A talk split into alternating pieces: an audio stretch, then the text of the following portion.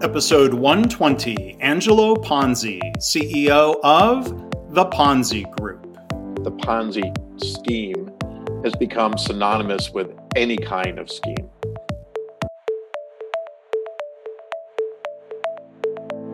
I'm Mark Graban. This is my favorite mistake.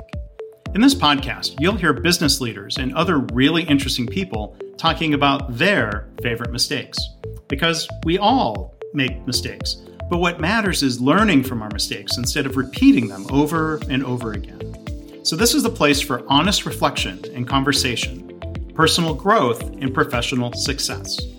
Visit our website at myfavoritemistakepodcast.com for links, show notes, and more, you can go to markgraban.com slash mistake 120. Please follow, rate, and review the podcast. If you like the episode, please share it with a colleague on social media. That would be great. Thanks. Our guest today is Angelo Ponzi. He describes himself as a fractional CMO or Chief Marketing Officer, a business advisor, a marketing architect, a keynote speaker, and an author. He also has a podcast called The Business Growth Cafe, and he is the founder and president of the Ponzi Group, his company. So, Angelo, thank you for being here today. How are you? I'm doing great. Thank you for having me. I'm I'm thrilled to be here. I love conversations like this. Yeah, well, it, it, you um, do a lot of interviewing, and so the tables are turned a little bit today. Hopefully, that, that that'll be fun for you. Oh, absolutely, absolutely. Who, what marketer doesn't like to talk? that's, a good, that's a good question. Yeah, do, do, do marketers tend to be extroverted, or uh, I think so. I haven't met too many introverts that are, are in the marketing side, um, and so it certainly makes for a dynamic room when there's a bunch of us uh, in there, all trying to uh, jockey for position. yeah. Um, so before we talk about um, your favorite mistake, I mean, I, I do want to ask you, and I mean, it's an elephant in the room. It, it, it's got to be a challenge in the business world or starting a company with the last name Ponzi. That's not your fault, but that's that's a challenge, or is it funny? Well, you know what? It it's it's an interesting uh, dynamic because uh, it it is brought up every day at least once. Usually, the the first person I talk to, which is actually you today, um, I was just uh, skimming the news on my phone, and and there it is once again, Ponzi scheme uh, by somebody in Hollywood. I didn't get the details yet, but um, you know, so probably the biggest challenge it, it, it was years ago in my uh, when I had my advertising agency. We worked with a lot of financial institutions, so you can imagine that came up very quickly. And so we used to take bets. And my partners and I, we would place bets, and I would say, like, within 10 seconds. And they were like, Oh, you're foolish. Nobody's going to bring that up. They don't even know us. Sure enough, I, I won pretty much all of those bets. And um, so it, it, I won't say it's been a challenge, but it certainly has been prevalent. Uh, uh Madoff made it infamous. And, and what I, it's interesting what I think it has become is this the Ponzi scheme has become synonymous with any kind of scheme. Because a lot of times they're calling out, like I was watching a movie the other day and they go, oh, it's a big Ponzi scheme. It had nothing to do with it, what the Ponzi scheme is about. It was just somebody was ripping somebody off. So so it's like Kleenex and Xerox, right? They come synonymous with copying and tissues, and now Ponzi has become synonymous with schemes wow. Yeah. Well, so yeah. So okay, we'll we'll we'll move past that. yeah, in, in my mind, that wasn't necessarily a creative or unique question, but I, I felt like at least wanted to bring that up. But um, I do use it to my advantage. Anytime I present, uh, I use it within the first thirty. You know, okay, when you heard my name, how many? Raise your hands. How many people thought of the Ponzi scheme? You know, I get a lot of laughs and smiles and giggles. Sure. So that's my icebreaker. I guess yeah, use it to your advantage, right? Absolutely. Did Did you ever consider not using your name with the businesses though, or I mean? Well, it, and, and I'm about ready to rebrand actually. Um, so the the Ponzi Group, which is my current business, was actually my business that I sold about, about 15 years ago. And uh, about three years ago, I was cruising on GoDaddy looking for some URLs, and for giggles, I typed in the name and it was available. So I, I bought it back and I sat on it for about a year, and then I said, "Hey, you know what? It was uh, it, it, was successful once before. It, it was you know some great vibes. So I'm going to use it again." but um, I spend more time not talking about the name, so uh, we've decided to, to rebrand. Okay. So let's let's move past the name. We'll talk about other things here.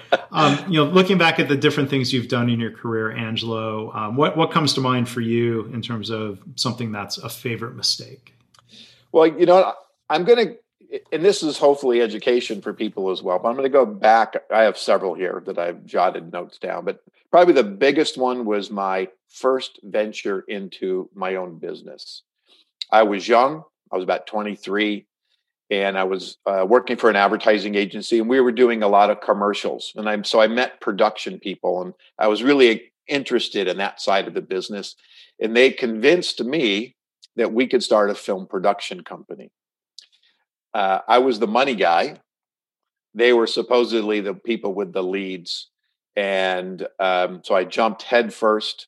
Never asked a single question. I just totally believed what they were telling me and in and out in eight months. Um, you know, so that was a huge lesson that to really do due diligence. And so that was a costly mistake because it had been, you know, money my parents had been saving for, you know, when I got out of school and give me a little nest egg and I blew it all in one shot. Um, so that kind of made it a little difficult going down the path.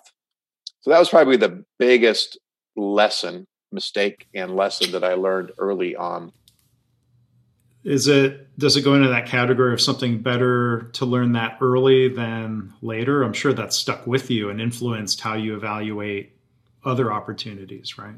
Oh absolutely. Um, when i got to my second time which was only seven years later i spent a lot of time doing due diligence trying to understand you know what the opportunities were the people that i was partnering with asked a ton more questions. And and so that actually consulting a job that I started or, or a company actually morphed into my agency, which I eventually sold. So I was very cautious about about doing the, that due diligence and making sure that I had the facts. Yeah, I wonder if it was difficult to avoid having the pendulum swing too far in the other way of of being too cautious, or I mean, imagine after that first time, um, you've got to figure out how how to trust other business partners again or? Well you know what? I, I would say you you would think i'd learn a lesson but i actually didn't uh, because i jumped headfirst into a uh, investment that i saw a lot of my friends in and uh, it it went sour and you know we we lost a bunch of money but but it, once again it was that trust and believability because other people were doing it. People were telling me, "Hey, I'm this is great. I'm making a lot of money." So you know, you you, you have to, for me anyway, you learn those lessons. You re- get reminded of those lessons along the way, and uh, so it, it, took a few times to uh, get me to, to think a little more about jumping head head first into things. I'm a little impulsive when it comes to that. Yeah. Um, so think back to that that film production company. Was that going to be in the advertising space or meaning films like Hollywood Co- commercial releases? Yeah, okay. it was commercial. So what, what they convinced me, so I'm in Orange County, California. They convinced me we could bring Hollywood to Orange County. What did I know? You know, I had stars. I was ready to go. I was had these visions of ultimately moving from marketing to be a director and you know, I was had done some things on set and what we found very quickly is that didn't work and so we spent all our time in Hollywood, but we spent more of our time really as per crew as opposed to our own work. And then those guys, so I'm 23, they're 45 and 48 respectively. And they they got disenchanted very quickly and and drifted and left me, you know, holding, you know, rent, the building, you know, all the stuff that we had jumped into uh, because they just didn't care anymore. Oh gosh. So instead of bringing the work or the big names or, or Hollywood down to Orange County, you ended up on the road a lot. I'm sure. Yeah, Brutal working in LA every day. Yeah, every day we'd drive to LA and and uh, you know hire ourselves as crew and and and work that. So the the vision wasn't there, but more importantly, when they um, uh, changed their their direction I didn't know enough, right? I didn't have those even mm-hmm. even the production connection. So I found myself once again, you know, out on an island without really understanding it. You know, those days, which is another mistake I've made over the years, is is not maintaining that network. You tend to work a job, you move to a job, you forget about the maybe the people that you're working with, and and so several times throughout my career, I've had to rebuild that network because I, frankly, I walked away from it when I didn't really need to, just stupidity. Yeah, and I think there's another really good lesson there. Um, I think, yeah, you know, if people are searching for a job, I've, I've heard people say the time for networking is when you don't need something. You're maintaining those relationships. So then when you have maybe a need or you're in a situation where you reach out, it's not as awkward or it's not as transactional if right. you're maintaining those connections. Yeah, absolutely. I mean, maintaining your network and, and networking is work. I mean, if you have a broad, I mean, I have a broad network now, and just to touch base with with the key people, I mean, it it's a job, you know, and, and it has to, and I plan it out now. You know, each day I I reach out to one or two just to whether it's an email or a quick phone call or just because I need to stay present and stay, you know, top of mind. And and that's you know where frankly where a lot of my referrals come from these days is that network as opposed to new business activity. Yeah yeah. Well that's great great advice angelo. So I, would be curious then to learn more about your work in your business and how you help um, clients. What, what what does it mean? How do you define marketing architect within the realm of marketing or advertising or different activities? Sure. So so what I do is I, I I focus more on the strategic and analytical side of marketing, not the tactical. And I'm always looking holistically at the organization. And so I get involved, you know, one of my clients, for example, I mean, I oversaw sales. I got involved with manufacturing and inventory management and HR and finance because I really pushed myself into the various departments because whether we're successful or not successful has an impact on the entire organization. That's the way I believe. So for me, in looking at um, as a marketing architect, I like to say you wouldn't build a house without having a blueprint, and that's what really what we're doing is we're setting the foundation, the blueprint for growth.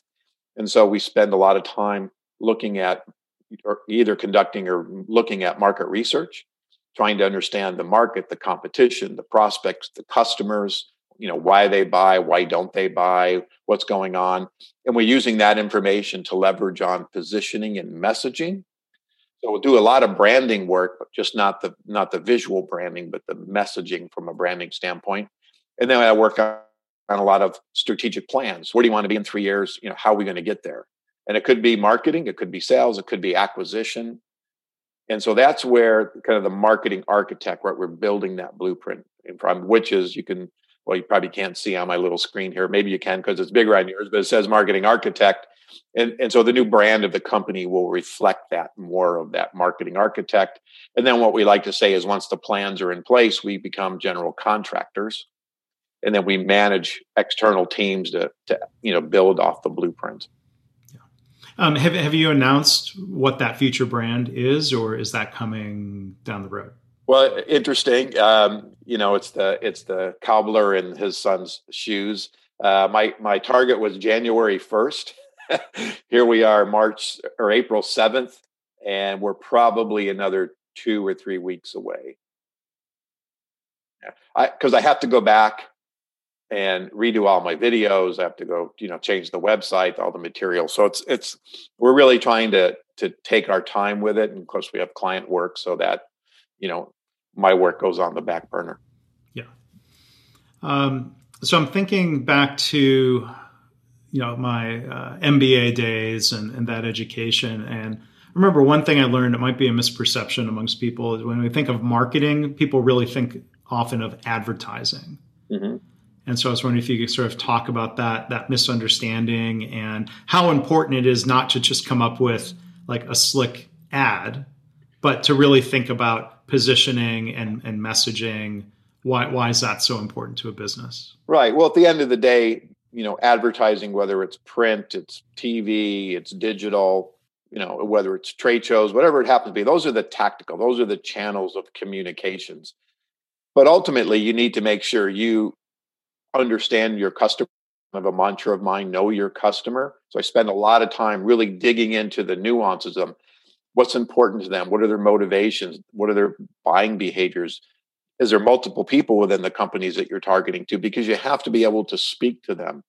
And that's where I think is one of the most important aspects of, I'll say, marketing as a whole, because you're trying to understand how to communicate and be relevant to, within within to that customer. But then you also have to look at vertical markets. You have to understand, you know, market shares, on the, the competition, who owns what, what's brand perception. You know, what if you're so I've just completed a study, for example, with a software company that wants to launch. We went out and understood how important the product is to the marketplace, what feature sets are important to launch with, because they had 10 features, we only need five to launch. So we just saved them a ton of money and a ton of time so they could get to market quicker. We have to understand, you know, the scope of the competition, who's the leaders. You know, when you come into a marketplace and, and you're like these folks, they're a challenger, right? They're not a leader. That that's a different way to approach the market, a different way to speak. So marketing really gets into those nuances and the in the you know the devil's in the details in the sense of how do you map that growth and then the you know the channels of communication and that's advertising and trade shows and pr and you know social media that those are how to deliver that message. Yeah. So are there certain industries that you tend to work with? Who, who are your customers as a marketing architect? Sure. So um, I, am fortunate i've been on both sides so b2b and, and b2c so i'm so my speak is i've literally worked with a semiconductor manufacturing equipment all the way to ice cream. So, so based on, but I believe in the principles of marketing as opposed to that I have to be an, an expert in a specific vertical. Why? Because ultimately they all apply. And if you understand how to get information, you understand how to utilize information, I can deal in any category. Is I it's really what I don't like to play in, and that's usually pharmaceuticals. But other than that, I I've worked with a lot of software this year uh, startups to probably $50 million software companies, so manufacturing and distribution. But I've also worked in apparel and shoes and um, started getting back into some alcoholic beverage. So, so very diverse uh, client mm-hmm. base. Mm-hmm. Yeah. So, well, I'm curious when you worked through with a company, I think that question of like understanding why somebody buys your product or hires you for a service. I, I, think that's a really interesting thing for business to understand. Do you find sometimes that um, clients of yours, you know, without naming names or anything too specific, of course, do they do they have some mistaken understanding? They think people are buying because of this, and it turns out to be something different. Are you helping them sometimes unearth that, or is it more a matter of refining their understanding? It, it's both, actually. Um, like I'm working with a company right now who came to me and said, "We think our messaging is off. We think, frankly, our our company vision is off." And so we did some work to understand that eh, you know, a 35 year old company that they started adding stuff to who they were and and therefore confused the marketplace about what their offerings are and how they're positioned so we went in and we clarified that and, and kind of put them on the right path. And now we're going back and changing how they speak by by understanding the needs and wants of the marketplace. They have a couple different uh, customer bases, and so we have to understand how to speak to you know that user versus the other user. And we also always look at the overarching company message. So it really kind of depends. Um, I worked with a, a company in the a commercial Christmas business, if you will. And one of the things I noticed when we started working with them, they were always talking to their clients, potential clients, about how great the product was and that it was, you know, ultimate quality and it wouldn't weather and blah, blah, blah. At the end of the day, it was like, who cares? What you want to tell them, who their customers were malls and entertainment centers, that we're going to create memories for your customers people are going to want to come to your mall or come to your entertainment center because they want to have pictures and selfies and, and, and experiences with their families. That's what you're creating with your products. That's the way you need to talk to them. And oh, yeah, it's quality stuff too. It'll last, right? That's the the reason to believe us. And so the whole way they spoke, and this was a you know 30 year old company, and so they totally changed how they spoke to their customers. And they had five different vertical markets. There were more when we started looking at them, and we were able to narrow it down to five where their revenue was going to come from. Talking about marketing, we were able to dig in and understand that if a company bought today, or a mall, let's say, they wouldn't buy again for three years. They might, you know, do some upgrades, but they would never make a big purchase. So we were able to map out cycles. We were able to to look at if they made an installation in the Midwest, they didn't have people there. We had to go find installers. You know, we looked at how could we grow, where should we have warehousing. So, you know, from a marketing, strategic marketing standpoint, it's much more than I need a social media campaign or, you know, upgrade my website, right? Sure. Those are tactics. Exactly. Yeah. Um, are there, you've, you've touched on a couple mistakes. It sounds like, you know, companies having messaging that's off the mark or unclear or inconsistent, inconsistent messaging. There's a mistake in trying to talk about a mistake. Inconsistent messaging or not understanding their customer is another mistake. Um, are, are, there any other mistakes that you see companies make in general? Is there is, is there something that you then in your work try to help them? Is there a mistake you avoid? You help them avoid making? Right. The I would say you know, six out of every 10 calls I get, it's they want to go right to tactics. You know, we need lead gen. Okay. Well, you know, who are we targeting? What do we want to do? And and and they're unclear. They just know they want to generate leads. And and so I, you know, try to push them upstream because I feel sure I can do that, but I'm not sure the messaging is going to be right. I'm not sure the way we communicate. And so again, I, I feel a lot of companies are in a hurry and don't take the time to do the due diligence to really understand it. When you get into large corporations, which I've worked with, a lot of them can't even launch their television commercials that we see today from big corporations because they have to do copy testing. It has to meet certain norms. In some cases, it could take months that you're con- constantly reworking your commercials because they're not delivering. So, but yet smaller companies just want to throw it out there. They're the ones that, you know, don't necessarily have the money to waste yet they're willing to waste money. Mm, yeah, yeah. Um, so yeah, that that's. I, I, mean, I think there's a general business challenge there. People are in a hurry, or they're looking at short-term results as opposed to stepping back and being more strategic and looking at, I guess, of the foundation of mm-hmm. the positioning. Why put out an ad that's you know, I mean, I watch you know ads and you wonder sometimes is the criteria creating an entertaining ad or an ad that's effective? And maybe they can be one and the same.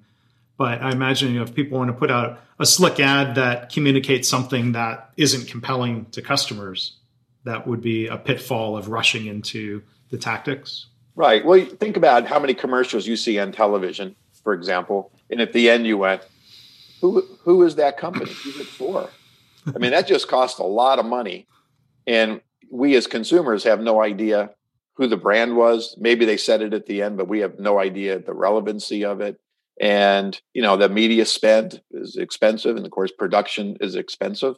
So to me, they're just throwing dollars away without. And so that gets back to again thinking things through, and especially when you come to social media and those kinds, it's too easy. I mean, literally, we could hit talk today right now and an hour from now we could be you know buying ads on facebook. I mean it's, that quick.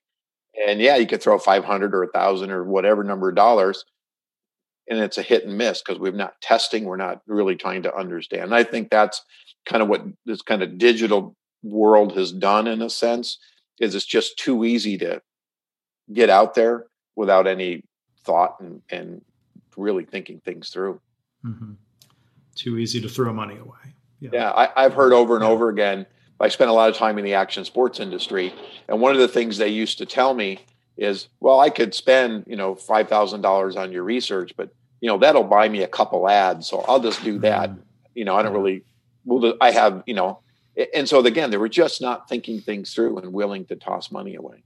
Yeah, there was um, one example that you use uh, on on your website. You mentioned earlier alcoholic beverages, and uh, I, I, do like wine. And there was an example, um, you know, again, I'm sure, you know, maybe you can tell the story generally um, about some of the work that you did. Um, I'd be curious how a winery, a wine brand, um, would be looked at this way. What, what, were some of the things that you did that helped them boost demand and, and drive sales? Sure. Well, I've got a couple different wine stories. Um, one, uh, I'll tell you real quick, which was an avoidance of a big mistake, is uh, there was a brand that was converting from a winery to a, and they they wanted to reposition themselves as a coastal brand. That was going to be every every wine in their portfolio was going to be labeled coastal. There were some competitors out there. Well, here in Southern California, when hey, coastal, we'll go down, we'll take pictures of the ocean. Isn't that great and wonderful? It makes a lot of sense the last minute we hesitated and decided to do some market research. And so we decided to get it out of california because the wine was sold nationally. We traveled across the country to areas where bodies of water existed. We basically said what does coastal mean to you? It meant something very different to somebody sitting on the ocean versus sitting on a lake versus sitting on you know a river. And so we realized the way we started to position it would have been totally wrong that it wouldn't have been relevant to frankly most of the states in the in the union here. So that was a huge mistake that we avoided. Um, one of the things that, um, and I go back to another wine brand. It was they were having problems. It was once a very successful wine, still is, but you know, commanded a high price. It was a special wine. And one day the owner came to us and said, it's really lost its cachet. And we instead of buying it for $16 a bottle you can now buy it for you know 5.95 you can find it at the local chili cook-offs. So people just stopped seeing it that way. And so we we conducted some research and what we found is the company was perceived as a big conglomerate owned by a faceless corporation blah blah. And so in understanding those perceptions we were able to through our advertising was to change those. That was what we wanted to do. We wanted to change the perception of the brand. We had 26 attributes. 13 we wanted to see rise like owned by a single owner. And the other 13 we wanted to see go down. And that's how we measured that on a quarterly basis. So talking about investing in research and understanding your customer. We had we kept a pulse on that brand for we had them for eight years in our agency and every quarter we would do studies to make sure that things were moving in the direction that we wanted them to move. And and it's important because otherwise you know how do you communicate that? We didn't know. I mean we got the the, the owner to put signatures on the bottles to personalize them. Mm-hmm. so you know a lot of nuances and on making that shift in behavior. Yeah. Well one thing that stands out from your story there is the power of testing an idea. You know, in entrepreneurship circles, that's been something that's been a big focus the last decade or, or longer. Of like, don't don't have uh, what you think is a brilliant idea, work on it in isolation in a cave for two years, and then launch. Like at some point, you've got to go and test the idea, test the market, test the business model, and and iterate. So it sounds like that was a key part of that coastal like somebody i'm sure was convinced it was a great idea. And and i imagine sometimes people are afraid to test because they don't want to be uh, if you will proven wrong. But i guess better to learn that early than it would be to be proven wrong in a large expensive way. Fair to say? Yeah. Yeah. You know a lot of companies I, I i call it you know talking to themselves sitting in the boardroom and making their own decisions. And there's a story i tell i won't mention the company name but it was around 3d televisions so Avatar came out, you know, everybody 3D was excited, and three brands rolled out and was trying to be first to market with the 3D television. And one of them was, and their sales took off, all the early adopters. And about three to four years in, I think it was, it started to tank. And they eventually left the market.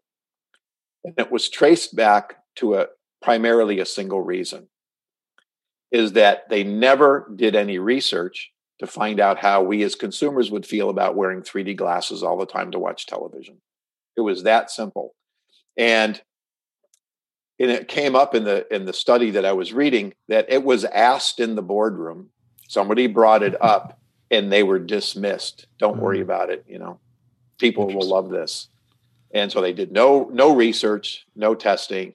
They just yeah rushed to market, and you know, five years later, it was a failure. Yeah, I think I had one TV that was probably purchased a decade ago that had 3D as a feature, but it was completely incidental to me. I never bought the glasses. I never tried to look, and, and, and nowadays that you know that's not even a feature anymore. They just say, okay, nope, doesn't work. People aren't using it. Not compelling. That's not why people were buying a TV, I guess. Yeah. So you know, there's so many times that, to your point earlier, you have a great idea, you know, build it and they will come and you know the field of dreams and people spend countless hours time money to to develop this product. They roll it out and nobody buys it. And it could be a fantastic product but if you didn't you know do the marketing side and understand how to communicate and you know where to buy where to reach people you know you're you're destined for i won't say failure but you're certainly destined for a hard time sure so, Angelo, um, before we wrap up here, I do want to ask a little bit about your podcast, the Business Growth Cafe. I imagine you talk about topics like this. Who, who are the types of people you talk to on on the podcast? What are some of the things you cover? Sure, it's it's a variety of folks. I mean, I'll, i try to get a lot of business owners, so small business, small medium size. I get some startup folks on there, and part of it is the whole show is really about like yours, business advice lessons learned and ultimately through those lessons we're imparting some kind of wisdom to to the listeners um, so but i also have a lot of people like myself in the sense of of uh, providers so f- from sales and marketing to finance to operations so a wide variety of folks but i've got into people that deal with the, the mental health side of businesses a lot of consulting ghost uh, book writers. So really trying to nurture that entrepreneur and small business owner how they can you know utilize this information to move forward. I do do some solos which i've done over the over the years. Um, sometimes i'm inspired sometimes i i ran out of inventory on my on my shows and i had to do something really quick. Um, so yeah that's that's really the focus. It it, it came about uh, i had guested on a few shows years back and i thought this is really interesting and cool and and i spent about four months actually working on the concept and how i wanted to approach it and, and then finally did it and i'm in you know three and a half years now. Well great so people can find i'm sure that podcast wherever they have found my favorite mistake. And um, you can also go to businessgrowthcafe.com that'll forward to uh, the website for the podcast. Um, and again you can learn more about angelo's work at theponzigroup.com. But if if and when that uh, uh, website changes before this is released, I'll make sure that the link in the show notes represents whatever the new branding and possible domain name might be. Yeah, thank you. We're going to do redirects too. So um, that was another mistake that I, I learned from somebody else is they changed the name, they rebranded, launched a new website, and they killed the other site. So all their, you know, SEO and all the work and their presence on on Google basically disappeared. And so that was a lesson learned from somebody else. So we're going to have two yeah. sites running at the same time.